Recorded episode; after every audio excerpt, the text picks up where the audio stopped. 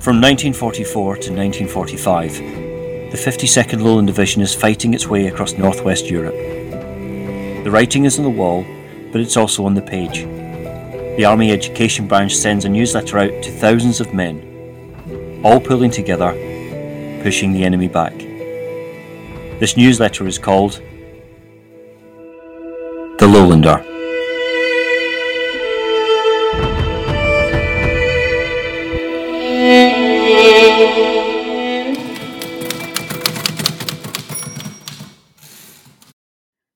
Andy. Hello, Merryn.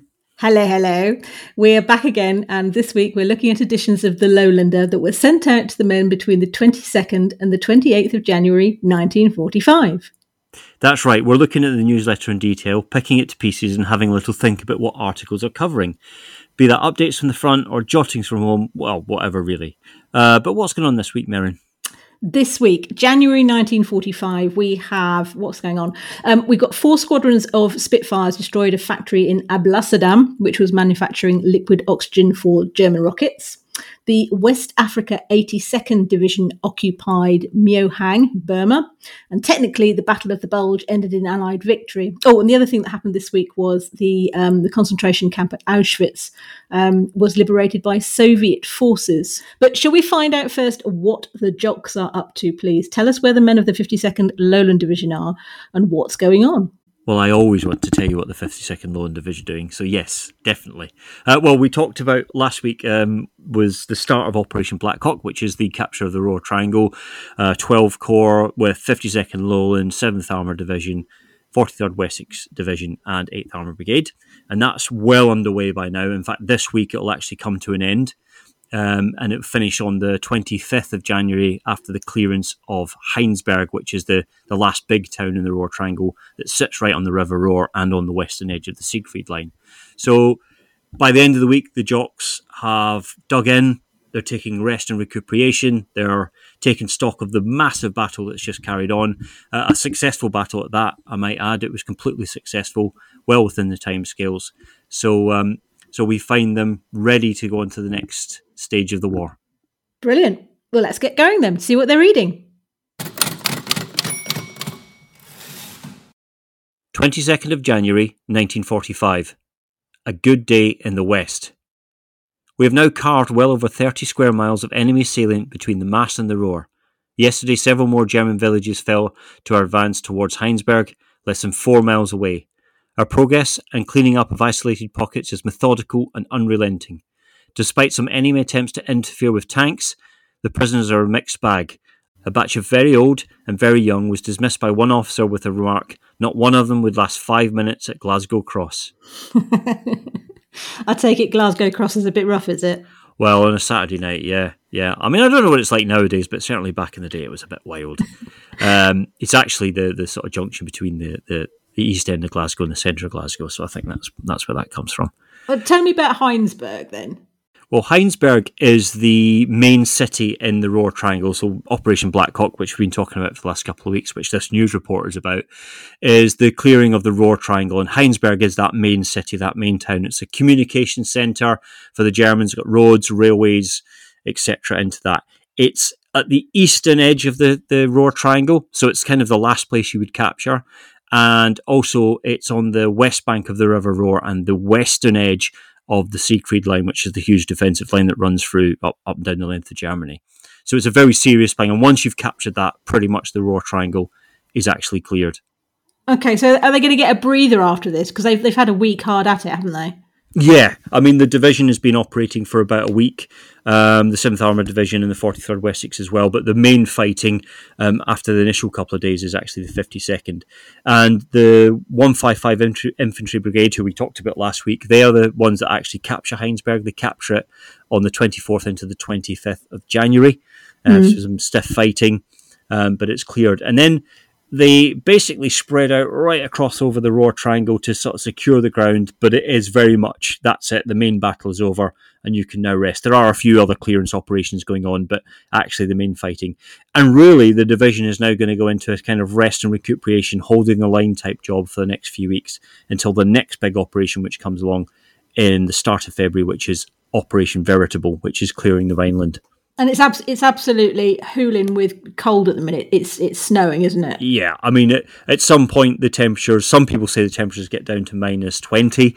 Um, Yeah. Definitely minus ten. I've seen reports of, and of course wind chill. It is very cold. If you see any pictures of Heinsberg in the Second World War, it's Yeah. white, snow everywhere, and um, it's it's certainly unrelenting weather.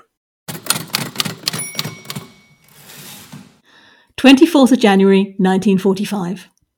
Ledo Road clear. Convoys are today rumbling up the new Burma Road with war equipment for the hard pressed armies of China. Yesterday, Admiral Mountbatten was able to inform Mr. Churchill and President Roosevelt that he'd completed, with the help of General Sultan's Chinese troops, the first task set him at Quebec, the opening of the land route to Chungking. On three sides, west, north, and northeast, we've gained ground towards Mandalay.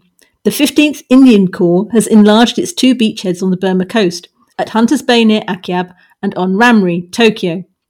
Good imitators that they are, they have now borrowed the German technique of minimizing defeat by talking of our vast numerical superiority in Burma. Now, let's talk about the Ledo Road. What do you know about the Ledo Road? Uh, well, there's quite a lot of information in that tiny little news report. But yeah, the Ledo Road. So that's one of the main objectives of the war in uh, North India and Burma. Uh, it's so that they can actually get a physical road, a physical land bridge to support the Chinese troops that are fighting the Yeah. Japanese in China under friend of the show, Chiang Kai shek. yeah. Actually, I think it was his wife that was friend of the show. But yeah, uh, because at the minute, uh, or or up until this point, in fact, it's still carried on actually.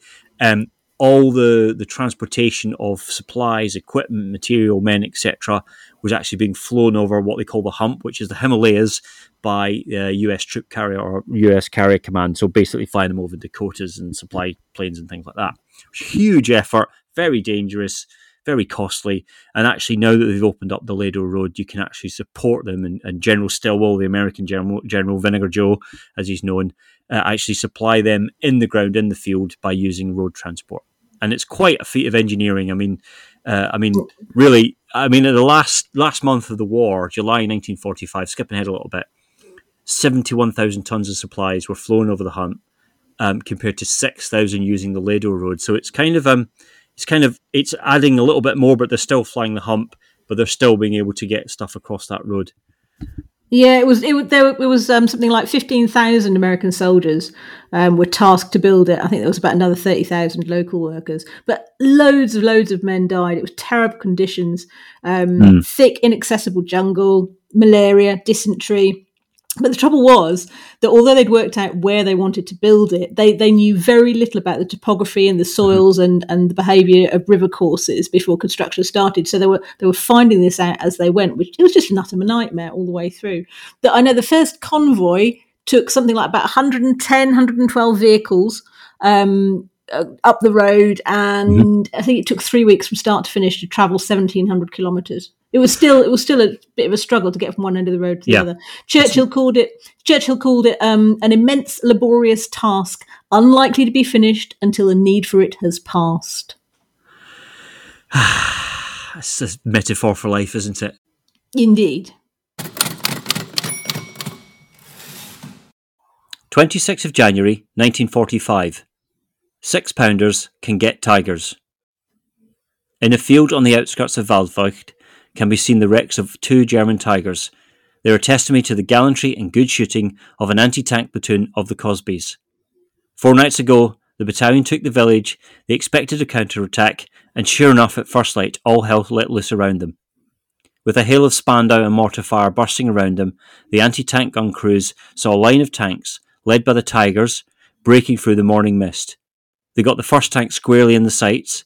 The next thing the Boche knew was when there was a big muckle hole, as one sergeant expressed it, in the side of his vehicle. Not content with one, the gunners plugged away and got the second. Their action, though not achieved without casualties, took the sting out of the determined attack. But for them was one comment we might all be in the Stalag now. Cool. Yeah. Do we know what we're talking about here, Mary? Oh, we certainly do. We certainly do. Walked through Waldfeucht a few times. Well, I'm going to flag something up straight away. It says an anti tank platoon of the Cosbys. Now, yeah. there is no crime greater to the Kings on Scottish borders than calling and to them call him the Cosbys. Cosbys. it's KOSB or the King's Own Scottish borders. There is no alternative. I should imagine that raised a few um, uh, a few a few angry letters known, known the, the regions of the Lowlander. Um, yeah, so so I'll, I'll just fill in the, the blanks Yeah. for everybody. Yeah, yeah, yeah. So so Waldfeucht is a small German town and it's on the German Dutch border, and it was one of the tasks for. Fifth Battalion, the King's Own Scottish Borders, to take uh, on the night of the 21st of January. Um, and it was a night attack. They didn't expect the town to be occupied, so they actually moved into the town fairly quickly, fairly easily, and they took up their positions. And over the night, they secured those positions, and then by first light, they expected to have their anti tank gun platoon on the northern edge of the village, overlooking the fields where they thought maybe the Germans might attack. And lo and behold, that's exactly what happened. Uh, and as they said, Tiger tanks, and they were Tiger tanks, not mistaken for Mark IVs or anything like that. They actually broke out of the um, of the mist at about a range between about 70 and 100 yards. Now, the reason why the anti tank guns managed to get them is because just about 100 odd meters to the left of the anti tank guns was a Firefly, a Sherman Firefly tank of the 13th, 18th Hussars. And it seems that the Germans' attention was taken by that. So while they were banging away at the, the, the Firefly, Mm. it gave Hunter, and Captain Hunter is the platoon commander they're talking about, and his sergeant time to line them up and actually take on the Tigers. And of course, at 100 yards, even a six pounder, which is actually not a bad anti tank gun, managed to knock them out. Epic. Yeah, and, and actually, there's some great film footage, and I think we'll pop some of the film footage um, on the Twitter feed of some jocks from what's probably the fourth battalion of King's Own Scottish Borders who reinforced the fifth later on that day, Mhm. actually having a good look around the uh, the tank and putting their fingers in the hole where the where the round went through. Um, so you can actually see that on the on the uh, on the film. Brilliant. And they go on, don't they, into the town? Yeah. So, um, well, the, attack sort of split into three parts, uh, and I won't get too technical, but uh, uh, a few of the Tiger tanks go to the northern, uh, the, the northern sort of flank, which is um, a town of Eclerbosch, which is just about a mile from Waldfeucht. A few of the tanks come into that northern part of Waldfeucht, which is what we've just described there, and about two, maybe more than two, maybe three Tiger tanks infiltrated into the centre of the village Mm. and they started wreaking havoc on the 5th Battalion. And in fact, they cut the 5th, 5th Battalion off. And for those of you who've read uh, With the Jocks by Peter White, which we've mentioned before, these are the tanks that he takes on when he drives up in his kangaroo with his platoon to counterattack. And in fact, his um, uh, his Piat team in his platoon, Peter's platoon, actually take on one of these tigers and, and knock it out. Or they get a they get a functional kill on it. They don't kill the tank outright, but they kill it enough to make it drive back and, and clear off out the village. You can tell I'm quite interested in this subject, can't you? Very much so indeed. It feels like you've put your comfy slippers on. It really does. I have, yeah. Of course, uh, of course, it's not the first time I've mentioned Waldfeucht uh, in my life. It's um, one of the things. I think one one note we should just bring before we finish this off. Um, somebody in the Lowlander, I suspect, has never seen a Tiger tank because the tank drawing that they've put on there, I thought it was a flying saucer to begin with. we'll stick that on Twitter as well. yeah, yeah. 20. Oh, monsieur, it is so hard, so hard. I am trying. I am trying. No, seriously, it is so hard to read these propaganda leaflets in the blackout, and yet the message is so clear. A battlefield tour, October 2024. Discover what happened after Arnhem, clearing the Rhineland, following the 52nd Lowland Division, and walking with the jocks. .co.uk. Is that a baguette in your pocket? Hey ha, hey ha. Well, put it away. 27th of January 1945. Sittard Triangle almost cleared. The enemy pocket on the west bank of the Ruhr River has now almost been eliminated. Yesterday morning, the American Ninth Army on the right of the recent British push were due to join in the attack, but their patrols found the enemy defences deserted, and they have therefore been able to advance without opposition. On the British part of the front, our patrols have reached the Ruhr River beyond Heinsberg, and more progress has been made northwards towards Roermond. A number of small villages have been taken, and the number of prisoners captured since this operation began is now almost two and a half thousand. Further to the south, the Ardennes salient now no longer exists. The Americans are now actually at some points beyond the places from which von Rundstedt began his attack. Street fighting is reported in Wasserbillig at the junction of the rivers Moselle and Sauer, and the German town of Trier is under shell fire. The tactical air forces by day and mosquitoes by night destroyed 1,250 vehicles. In Alsace, the initial gains of the enemy north of Strasbourg have now been almost offset by Allied counterattacks, which have wiped out two of the four bridgeheads over the Moder River on either side of Hagenau. South of Strasbourg, American and French troops have made more slight progress on an eight mile front to the north of Colmar. Now, there's a lot of movement there. It's all go, isn't it? It's all go. Yeah. I mean, basically, this is just clear. This is the start of the whole clearance operation to clear the basically the west bank of the Rhine Mhm. and the Ruhr to get to the point where they can launch a proper cross Rhine attack, which will actually happen in the end of March 1945. Um, but I think the listeners might might know that we're quite interested in the Ruhr Triangle, Heinsberg, Sittard, Yeah, yeah, yeah. and everything. But it's, it's good to see this is a big, big push. And of course, it mentions the Americans, and we've mentioned the Americans a couple of times, a few times in, in, in the Lowlander. About a couple of weeks after that, they actually move up and they take over the whole of the Roer, tri- Roer Triangle area. The British move out, and they actually they actually end up uh, setting up shop in Waldfeucht. Mm. Um, and uh, and that's that's it. So they, they are now in charge of that area because the British are moving north, getting ready for Operation Veritable. 26th of January 1945. Upper Silesia isolated. With two new victories in Upper Silesia, the first Ukrainian army has virtually severed the mines and iron foundries there from the rest of Germany. Yesterday's greatest success was the storming of Gleiwitz. With over 100,000 inhabitants and oil refineries, which last year supplied the Wehrmacht with over a million tons of fuel, it's the largest centre on German soil yet to fall to the Russians. 30 miles to the southeast, Krzyżanów, in the heart of the Polish Silesian coalfield, has also been seized. Wow. I mean, it's interesting that the modern Russian army, uh, Mm. we won't go too much in detail, doesn't actually recognize Ukrainians. But here, as part of the Soviet Union, the Ukrainian army has severed the mines and iron foundries. So it's interesting. There's a little bit of um, um, they sort of pick and choose when when when Ukrainian you know identity is a thing or not. I'm sorry, I'm not even listening. I'm distracted by Stalin. Uh, I mean, I was that. Let's be honest. this is why we're here. We were going to go into lots of details about the iron ore foundries in, in Upper Silesia. We've got a new, latest addition to our pantheon of terrible drawings. However, like all of the other terrible drawings we've had in the past, you can spot who it is straight away, can't you?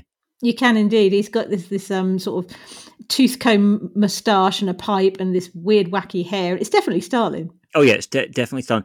And uh, I think suggests maybe they've given him slightly Asiatic looks, as they would have called it in them days, to try and uh, um, express that fact. So it's a it's a very interesting, uh, very interesting picture. We'll pop that up, definitely pop that up on Twitter. And in fact, maybe we'll even get people to vote on the best picture at the end of the Lowlander. Maybe that's a good idea. It's not very flattering. No. 27th of January 1945. The government decided that construction of a road bridge across the Forth cannot be given a high priority after the war, but will be kept under review. A Scottish MP described this decision as a real blow to the development of South East Scotland. Now, what do you know about this? Well, I get my fourth road bridges muddled up with the fourth rail bridge. Right. I only know that one because it's red and you paint at one end, you get to the end, and you go back again. Yeah. So they found the plans for this bridge not long ago. Right. It was, it was discovered by engineers working on the design for a new visitors centre. There's there aren't any pictures online, but there is a good description, and it was a triple arched structure that bore a resemblance to the Sydney Harbour Bridge. It was almost three times bigger, and it had Mhm. 110 metre arches and 70 metre masonry towers. And the idea was that the, the I mean, it was attributed to the engineers department in Edinburgh. The idea was that it was planned as a replacement for the bridge if it was destroyed by long range German V 2 rockets, but it was never built. Oh, Okay, Mm. so it was just a, a bit of a pipe dream, maybe. It was a bit of a pipe dream. It was put in the bottom drawer and it was discovered, rediscovered uh, about 10 years ago. Oh, I never. 28th of January 1945. Far East. The 15th Indian Corps is following the American example by leapfrogging down the Arakan coast. Its latest landing, reported yesterday, is on Cheduba, an island five miles south of Ramri. Mopping up continues on the approaches to Mandalay, but once again our Irrawaddy bridgehead has run into stiff opposition. Stiffening resistance is reported from Luzon against American thrusts into the mountains. Clark Airfield has been shelled by the Japanese. Superforts from India have raided bases in Indochina, while others from the Marianas attacked the main Japanese island of Honshu. Tokyo was among the targets. Now, I, I know very little about the Far East. I'll put my hands up to this one. Well, in a in a in a couple of paragraphs, they've Mm. covered about about three thousand miles. di- I mean, it's just astonishing the amount of information in there. The, the the British part that we're talking about is the Southern Arakan campaign, uh, campaign, Yeah. which is is this leapfrogging amphibious campaign all the way down, basically Burma. So while they're fighting in the north of Burma, from India after Imphal and Kohima, then down into attacking places like Mandalay, etc. There's also this concurrent activity going on in the south where there's these amphibious sort of, they're actually sort of all completely created out there by Field Marshal Slim, the, the commander of 14th Army. He sets these small amphibious forces up and they fight these little battles all the way down, putting more and more pressure on the Japanese to hopefully cut off Rangoon, which is the capital of, of Burma or Myanmar as it now it is now.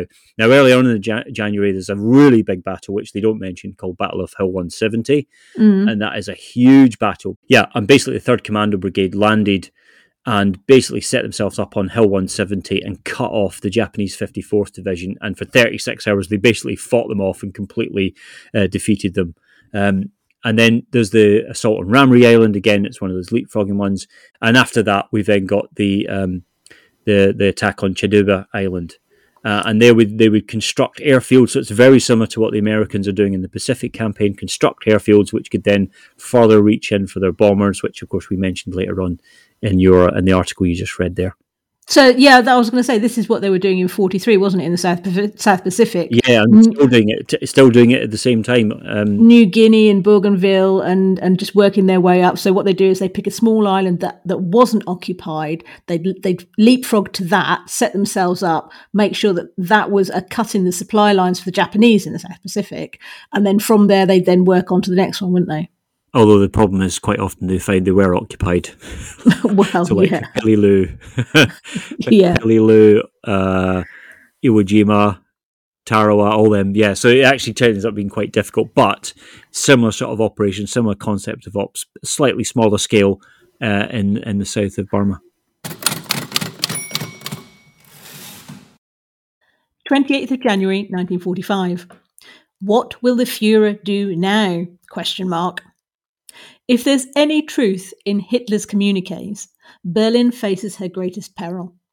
Yesterday, the ruined city, crowded with over a million refugees, heard from the German High Command that the Red Army was only a hundred miles away.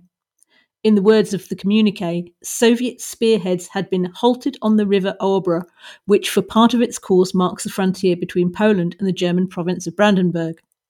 No confirmation of this new onrush has come from Moscow, but it's known that Zhukov's troops are rapidly spreading over the last Polish territory still in German hands. They're outflanking the bastion of Poznan both to the north and south, and yesterday had definitely reached points only 30 miles from the Polish German frontier. But even if the enemy is admitting a fictitious retreat in the hope that the Russians will yet give him time to claim a propaganda victory, there is no doubt about his failure on three other sectors of the huge front. Now, this article goes on for ages, and, and it's Merryn, not. I'm going what? to interject you there. What? We need to talk about the question mark. the question mark at the top of the page. So Yep. thi- this is the front sheet of the Lowlander. And usually we've got two columns of information and then it goes on to the back page when you've got another two columns of information. But today's article pretty much takes up the whole page, top to bottom. But the words on the page are rather overshadowed by this tiny little picture at the top, which is a question mark in which there is very definitely a cartoon of Hitler. And and how can you tell it's Adolf Hitler? Well, it's it's the little it's the little toothbrush moustache, the two pinpoint eyes, and the swoosh of hair down to the right hand side. Definitely not Charlie Chaplin. So, do you know the book I mean? If I say that it's also got a swoosh of hair on the right hand side. Uh, I know that book very well. It's it's Look Who's Back. Yeah, that's the one. It, there, there is there is no doubt about the fact that this tiny, tiny, tiny little cartoon is Mr. Hitler. Unfortunately, We should point out that that book, Don't Look Back, is a novel. It's a fiction, uh, comedy, sort of horror, historical fiction, where Adolf Hitler all of a sudden wakes up in modern day Berlin and can't understand why people aren't saluting him. Back to the plot though. I mean, th- th- this whole article goes on to what is the Fuhrer going to do now? Yeah. and I, and I suppose for the guys who are reading this, they it must be on their minds what what is going to happen if they if the they are advancing with some degree of success now. The the writings on the wall. At what point is somebody somewhere going to say it's all over? Well, the interesting thing is, I mean, I mean, the the striking thing there is that it's about hundred miles from Berlin. Mm. I mean, that's not very far at all. Um, and of course, I think the guys would have been quite motivated by that because if you're um, Tommy McAtkins and you've just been fighting in the Roer Triangle, you're quite happy for the Soviet Union to do all the fighting for you. Yeah. You're you're you're, you're cheering them on. But I think um, the interesting thing is, of course, uh, Berlin doesn't really fall until the last few Last- days, basically Yeah. of the war in, in Europe. So so even though it's only hundred miles, there's still a hell of a lot of fighting to go and a hell of a lot of killing and dying and and destruction. And what one thing we've noticed in the Lowlander is sometimes you're getting different people writing this. It's not the same person every week. Mm. And whoever's writing this, they've obviously gone off on a little bit of a tangent. They've kind of um, they've gone off the reservation and they're just sort of sitting there, maybe pontificating a little bit. They're they're having a little bit of a think about where the war is going, and they've just put it down on paper. It's a, it has a, a different feel from a lot of the other Lowlander articles, which are normally shorter, a bit punchier. Um, yeah, so it feels different. Even the layout's different this week. I mean, we've been struggling. I should say actually that this week we've got um, we've got Monday, Wednesday, Friday, Saturday, and Sunday. We're actually missing two days worth of the Lowlander, but we- we've been struggling to find articles that actually were interesting. And I think part of that is down to the fact that it's being written by somebody else, and that person is obviously gone off on one. Um, and is just wondering about what's going on in the world. Just as you do. As you do. I mean, it's not as though anything else was going on. no. And finally, we go to this week's thought for the day on the 28th of January 1945. I have passed through pretty rough passages. I have sampled the world and human nature at many points, but my conviction has only deepened that there is nothing in the nature of things which is alien to what is best in us. J. C. Smuts. Mr. Smuts. He's South African, isn't he? Yes, he is. He is. And uh, Smuts is fascinating. You have to leave aside his absolutely abhorrent views on segregation and race. Um, you know who Smuts was, don't you? He's in charge of South Africa, isn't he? Uh, he's he, well. He was the second most powerful man in South Africa after um, Botha. Oh, yes. I've- and I've been looking at um, the German Southwest African campaign recently because that's where Peter White's father fought as part of the Yeah. South African Engineers. So Smuts, did you know Smuts interrogated um, Churchill in the Boer War? I actually did know that. Ah, I had heard of that before, yes, and that's why his name rung a bell. But I had heard of him and other stuff, but I didn't really They- know much about him. they, they became lifelong friends. Smuts, um, he used As to say, do. Yeah, as you do. He used to say, Smuts and I are like two old lovebirds molting together on a perch, but still able to peck, which I think is rather lovely. And of course, he made uh, he made Smuts a, a field marshal in Mm-hmm. 1941. But but did you know that um, John Colville, Sir John Colville, Churchill's private secretary, put forward a plan to make Smuts our prime minister if Churchill was incapacitated? No, I did not know that. And that's, Yeah, I mean, know. that's quite a leap from from torturing him. oh, Sorry, interrogating him to um to become to replacing him as the prime minister. Now, I have to I have to say, Merryn, uh, can you just explain to me exactly what he's saying here? Okay, well, so so you have to understand that uh, this came from a speech he made when he became the rector at St Andrews. Okay, the editor has missed an absolute doozy here. I don't know where he's got the quote from. I mean, uh, do you, you know about rectoring at, at a university, don't you? You sort of take on this sort of Yes, honorary role. yes. Okay, so other rectors up there who we got: um, Andrew Carnegie, Rudyard Kipling, Yeah. Uh, J.M. Barrie, John Cleese, Jim Tim Brooke-Taylor. He was also a rector of St Andrews. Yeah. But, but Smuts, when he made his speech up there, let me just read the story that he told when he was making his rectorial debut. He said, I used to spend time with one of my father's old shepherds, and at the time the First Boer War was going on, and I remember asking him who he thought would win. From all of his great military knowledge, the shepherd had no doubt the British would win, so I asked him whether he thought the English were the greatest nation in the world, and he replied, No, there was one nation still greater who lived in the furthest land in the world, and they were the greatest of all nations, and even the British were very much afraid of them, and they were called the Scots. Now the, now the, editor missed that, and he did this passage that we've got on the Lowlander um, instead, which doesn't make sense until you add the tail of um, Smuts' paragraph onto it. If, if, if I read it like this, it makes much more sense. I have passed through pretty rough passages. I have sampled the world and human nature at many points, and I've learnt that it takes all sorts to make a world. But through it all, my conviction has only deepened that there's nothing in the nature of things which is alien to what is best in us. This is my ultimate credo, and it's not founded on hearsay, but on my first hand experience in that cross section of the world through which I have lived, that I should remain at heart an optimist. So, what he's saying is there's nothing that's so bad that you can't look on the bright side. Yeah. It doesn't matter how, how bad it gets. There you go. Well, that's a good thought for the day. It's not bad, is it? Why- I mean- I, I, suspect it might have been an English person writing this, and that's why they cut out the Scots bit. But I have to say, I'm very disappointed, Merryn, because um, you picked out thought for the day this week, and you missed friend of the show, the Lord Oliver- Protector himself, Oliver Oliver Cromwell. Cromwell. we weren't doing too bad. I think um, we were quite short on, on good articles this week, but we were quite flush with thoughts for the day. who, who knows? Maybe maybe Oliver Cromwell will pop up again somewhere. Maybe indeed. All right. Would, uh, with that in mind, shall we um, shall we call it a short one? I think we should call it a short one and move on. Yeah. All right. Okay. I'll catch you next time. All right. See you next bye. week. Bye bye. Thank you for listening to this episode of The Lowlander. The Lowlander was written, produced, and presented by Andy Aitchison and Merryn Walters.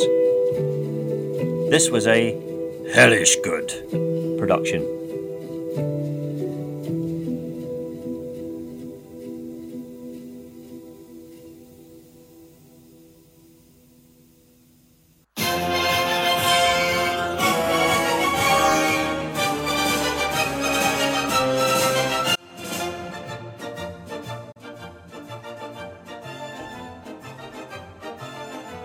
And now we go to the classified football results for the week commencing the 22nd of January 1945.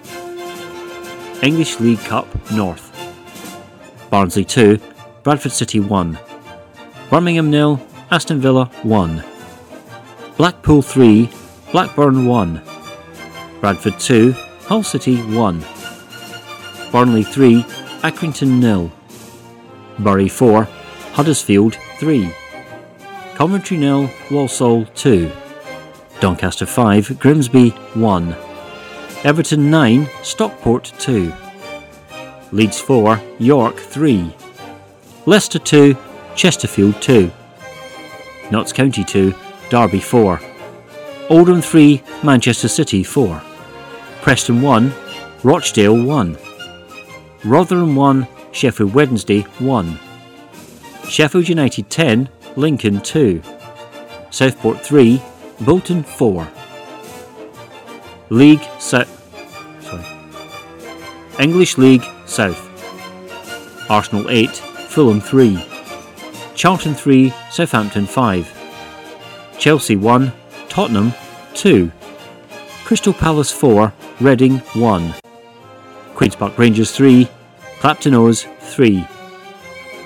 Scottish League South. Albion nil, Rangers 4. Celtic 2, St Mirren 1. Scottish League North East, Rangers 1, Aberdeen 2.